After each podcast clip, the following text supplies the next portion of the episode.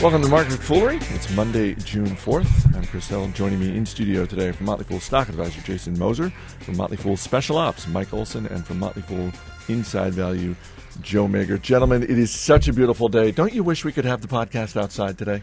That would be nice instead of this tiny black box with pattern on the wall. You know, if we had the Idea Factory still up and running, I would submit that to the Idea Factory after this. Work on that. Uh, we've got Chesapeake Energy, General Motors, and Facebook in the news, but we're going to start on Wall Street, and I will just read verbatim from the New York Times this story about Bank of America. Days before Bank of America shareholders approved the bank's $50 billion purchase of Merrill Lynch in December 2008, top bank executives were advised that losses in the investment firm would most likely hammer the combined company's earnings in the years to come. But shareholders were not told about the looming losses, which would prompt a second taxpayer bailout of 20 billion, leaving them instead to rely on rosier project, uh, projections from the bank that the deal would make r- money relatively soon after it was completed. Uh, Jason, I'll start with you. This is all coming to light uh, because of court documents filed in a shareholder lawsuit.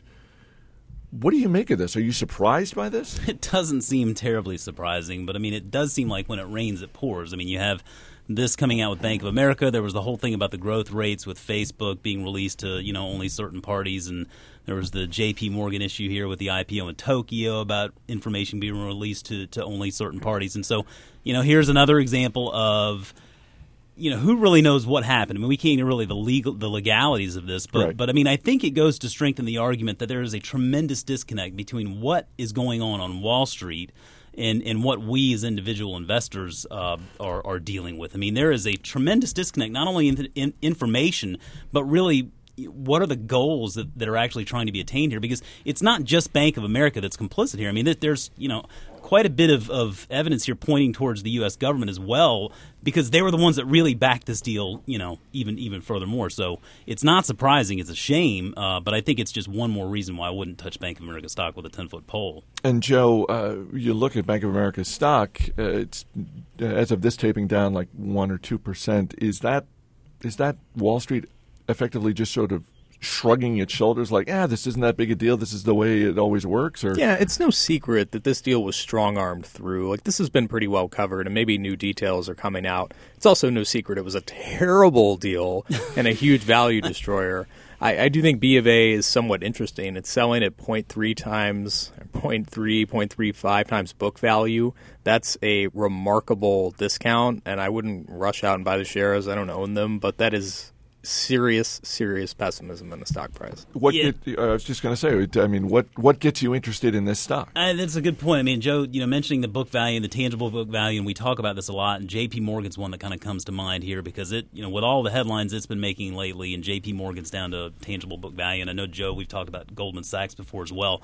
And so it's interesting to see the disparity between a bank like Bank of America and J.P. Morgan. And I think that you know, Bank of America right now trading at about half of tangible book value. The market knows the Bank of America doesn't know what they have on their books. That's why the stock is trading at half half uh, you know tangible value today. Uh, there really is just no clue as to what's going on, and news like this continues to come out. Whereas I think with J.P. Morgan, at least there is at least a better understanding of what might be on the books and more of a trust in management. Where I mean, I think Bank of America in general, the price reaction today or lack thereof, you know, shows that there's not really any surprise out there that this is going on. Mike, is this stock attractive to you? And if not, what what is what is a bank stock that is attractive to you? So I, I have a pretty tough time finding this one particularly attractive, and it's not for the fact that the valuation is not attractive or there is not significant stress in it, but it is instead the fact that this is in effect become a nationalized entity. I think Joe and Jason both made great points, which is that this deal was strong armed through and you would not have known what the prospective losses are from that deal at the outset because the government would not have told you because that might have consummated a run on the banking system. And so you need to ask yourself those types of questions in the context of like what do you understand, what do you not understand, and what do you not know that you don't know? And I I have a an awfully hard time wrapping my head around that. Well, and to Jason's point, I mean, if, if Bank of America itself doesn't know what's on its books, then w- why would any investor feel confident investing in it? All right, I'm going to cut that off. So, Okay. That's a totally valid question, but I think what you'll find is questions about tangible book value and what's on banks' balance sheets only come up during times of distress, and that's reasonable.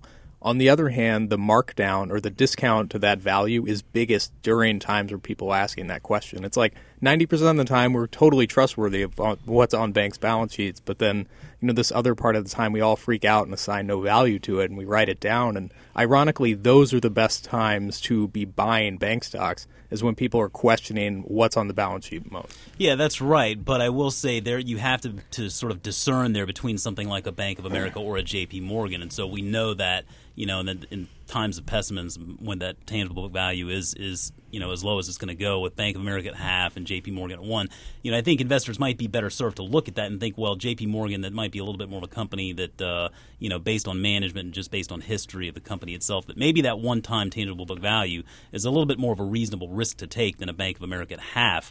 You know, I remember what four years ago when Bank of America was at three dollars, and I was sitting here kicking around, is that a share worth buying? Because my ultimate, you know, suspicion was, like Mike had mentioned, it was going to become a nationalized entity, and even though it's technically not, it still more or less is. Right. And, and I think that you have to take that into concern as well. Uh, There's definitely some risk there, and there's probably some money to be made as well. Yeah, for a little perspective, Goldman has been public for 3,300 days and has sold at a lower price to tangible book than it does today for only eight of them. to kind of close the loop on the Bank of America thing, and also just the idea of you, so you have a Goldman, you have a J.P. Morgan, you have a Bank of America, and the question you're trying to ask yourself right now is you're gonna you, you really have no unique ability to assign a value to these things. Instead, it's whether or not there is a culture of prudent risk taking within the organization. And I guess if we wanted to look at the spectrum here, Bank of America is probably on the lower end of that spectrum. Um, That's, J- that's a totally valid point. But we're about to move on to Chesapeake, right? Talk about prudent risk taking. Speaking of prudent management, uh, yeah, we talked recently about uh, Carl Icahn, the activist investor, taking a seven and a half percent stake in Chesapeake Energy. This morning, shares up more than three percent on the news that the company is replacing four members of its nine-member board of directors. Mike, is is this going to rein in Aubrey McClendon?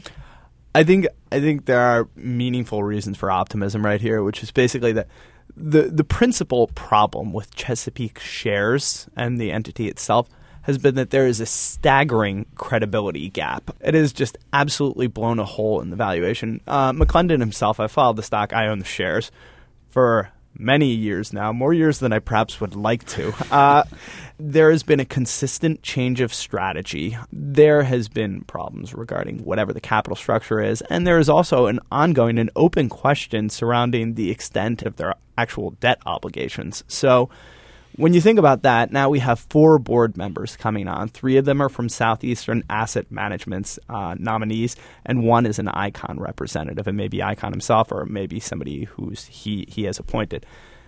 Then you have Lou Simpson. So these guys, in effect, control the board now. This provides a meaningful check and balance to what was previously kind of a circus, a little bit of a free for all.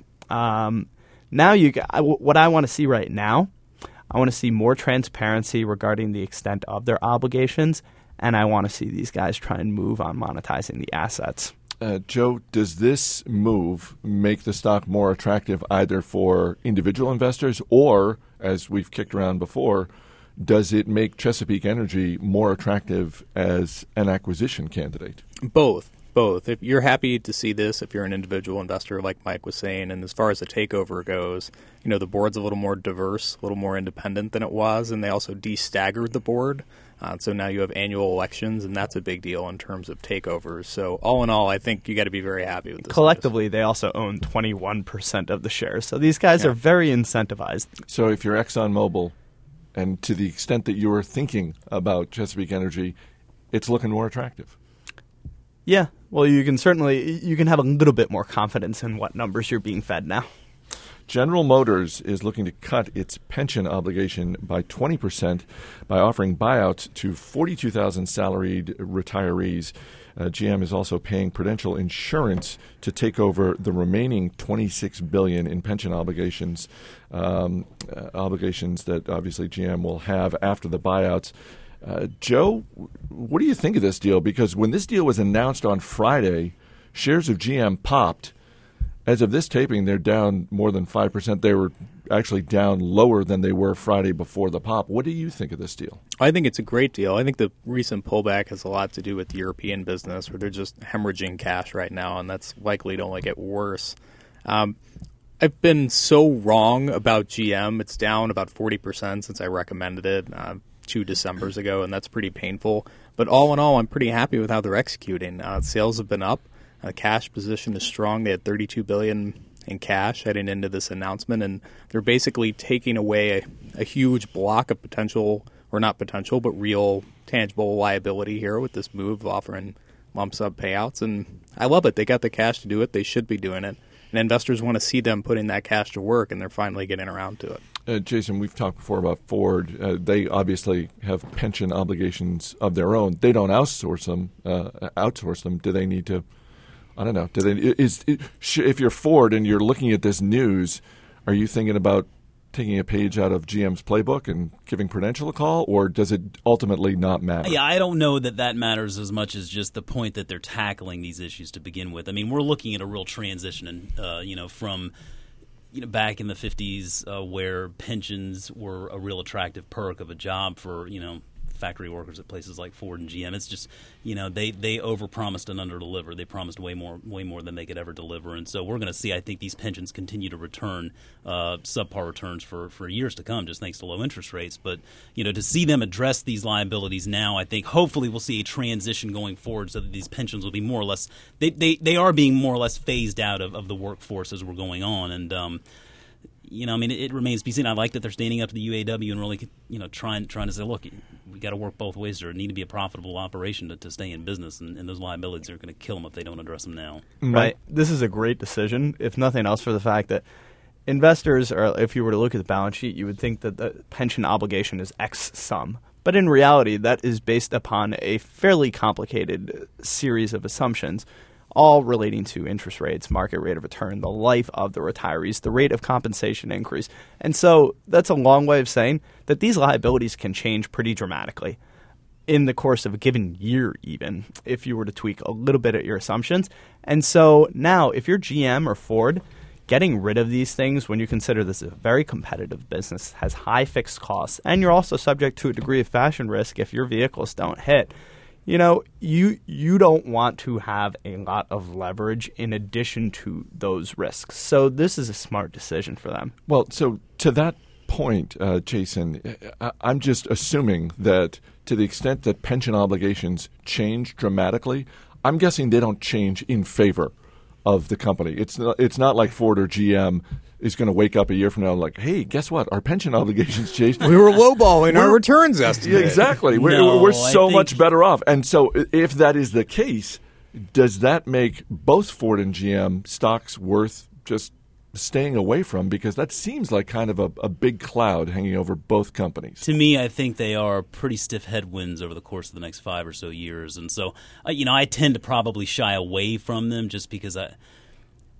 I just I think those are two too strong headwinds to really overcome. And I, I, will say I think that for, for anyone out there who's interested in this at all, it's really I have a book recommendation for you. Roger Lowenstein, who just he's a terrific writer, mm-hmm. wrote a book out there called While America Aged. And GM, it's it, he uses one of the one of the sections of the book is on GM and their former uh, pension you know shortfalls and, and, problems, but it uses uh, GM, the New York Transit System, subway system, and uh, the city of San Diego as examples of, of the real downfalls of these of these promised pensions and, and kind of where we're headed now. It's a definite definite good read. Joe, just to close out on GM stock, you're still hanging in there? Yeah, I'm still hanging in there. I mean, it's selling at six times earnings. I like the moves they're making, and I still think catalysts are ahead. You know, paying this down or removing this obligation is one, and the other is the government leaving. Uh, they're still a significant shareholder, and I think that's going to change after the election. Either, no matter who wins, there's mm. going to be a change there, and I think that's going to get a big monkey off their backs. And ultimately, ultimately, I think the, the stock is going to move forward, but it's obviously been a disappointment. And finally, Facebook is reportedly working on a way to allow children under the age of 13 to use Facebook under parental supervision. Jason, as the other parent in the room, is this a good thing? Yeah, hang on, Chris. I was actually just posting on Facebook how much I don't like this decision. no, I think it's an awful decision. I mean, I, I don't. I, I, you know, I have two girls, seven and, and almost six, and you know, my wife and I both agree wholeheartedly we won't let them on Facebook until they're 13, and even then, it's going to take you know some they're going to have to at least prove out to show that they're responsible enough Yep. to do it. But to me, I mean, I like where they're going with this. They're they're trying to expand that user base, but I mean, as a parent, it just requires. I, now I have to keep an eye over that. Like instead of saying, "Well, I know they're in their room reading or doing, you know, painting or something like that," now I got to figure. Well, I'm gonna have to sit there and, and oversee your Facebook, you know, account for an hour a day or two, and I'm just got. I have no no time to do that. And Now no forget desire to do it. forget parents for a moment, Okay. Mike and Joe. Um, if you're a shareholder of Facebook, aren't you applauding this? Because if this if this Well, works, Chris, is a hook 'em while shareholder, I'm young. applauding. I mean, I'm all for it. But no, I'm not a shareholder. But yeah, you got to. So I've got. I think there are two observations to make here. The first is that if you wanted to basically jump on the Facebook IPO mess up bandwagon, you would go ahead and say, "All right, this is them acknowledging that they've kind of run out of runway on their prospective user base and ways to make additional money from their user base." If you wanted to take the long-term perspective on this, you would say, "You know what? This is brilliant because you have the ability to develop a life cycle set of analytics and observe how your users consume things across the span of their lifetime and how much more effectively can you place ads if you have this sort of data across such a long period of time Joe. Creepy but true. yeah, and I mean the problem is that you know the 13, 12, 10 year old kids. I mean, what kind of behavior? I they're not buying anything really, so to speak. I mean, the, the ads can only target them so much. It's not like they're out there making the purchases that maybe the parents make. So how dependable is that? How I guess how dependable are those analytics really? And well you want to know you want Well, to know you want to know, like no doubt, no doubt. And I think that's an interesting way to look at it. You have this whole lifespan of information, but I, I kind of wonder where does that really actually begin? I mean, I don't know that 10 and 13 is really where, where it becomes so relevant. I could see 18 and on because, you know, kids are going to college, they're developing more independence, they're making their own money and making more of their own purchases. Well, and th- yeah, but it, if my kids are any indication, it's not that they're not being targeted ads; it's that they're being targeted ads, and then they target me. So it's there's you know no if they're watching the Disney Channel with God knows how many ads for the Disney Cruise Line, guess what? I'm going to be hearing about that Oh, yeah, well, you know, you're going on a Disney cruise every damn day. Well, and I couldn't believe this number here that seven and a half million under the age of 13, seven and a half million children under the age of 13 are already on, and five million under the age of 10. I just, I can't believe that. That's amazing, amazing numbers. Just quickly around the table. Again, this is being reported in the Wall Street Journal. This is not a done deal. To Jason's joke earlier about people liking or not liking this, do you think this actually goes through? I'll start with you, Joe. No.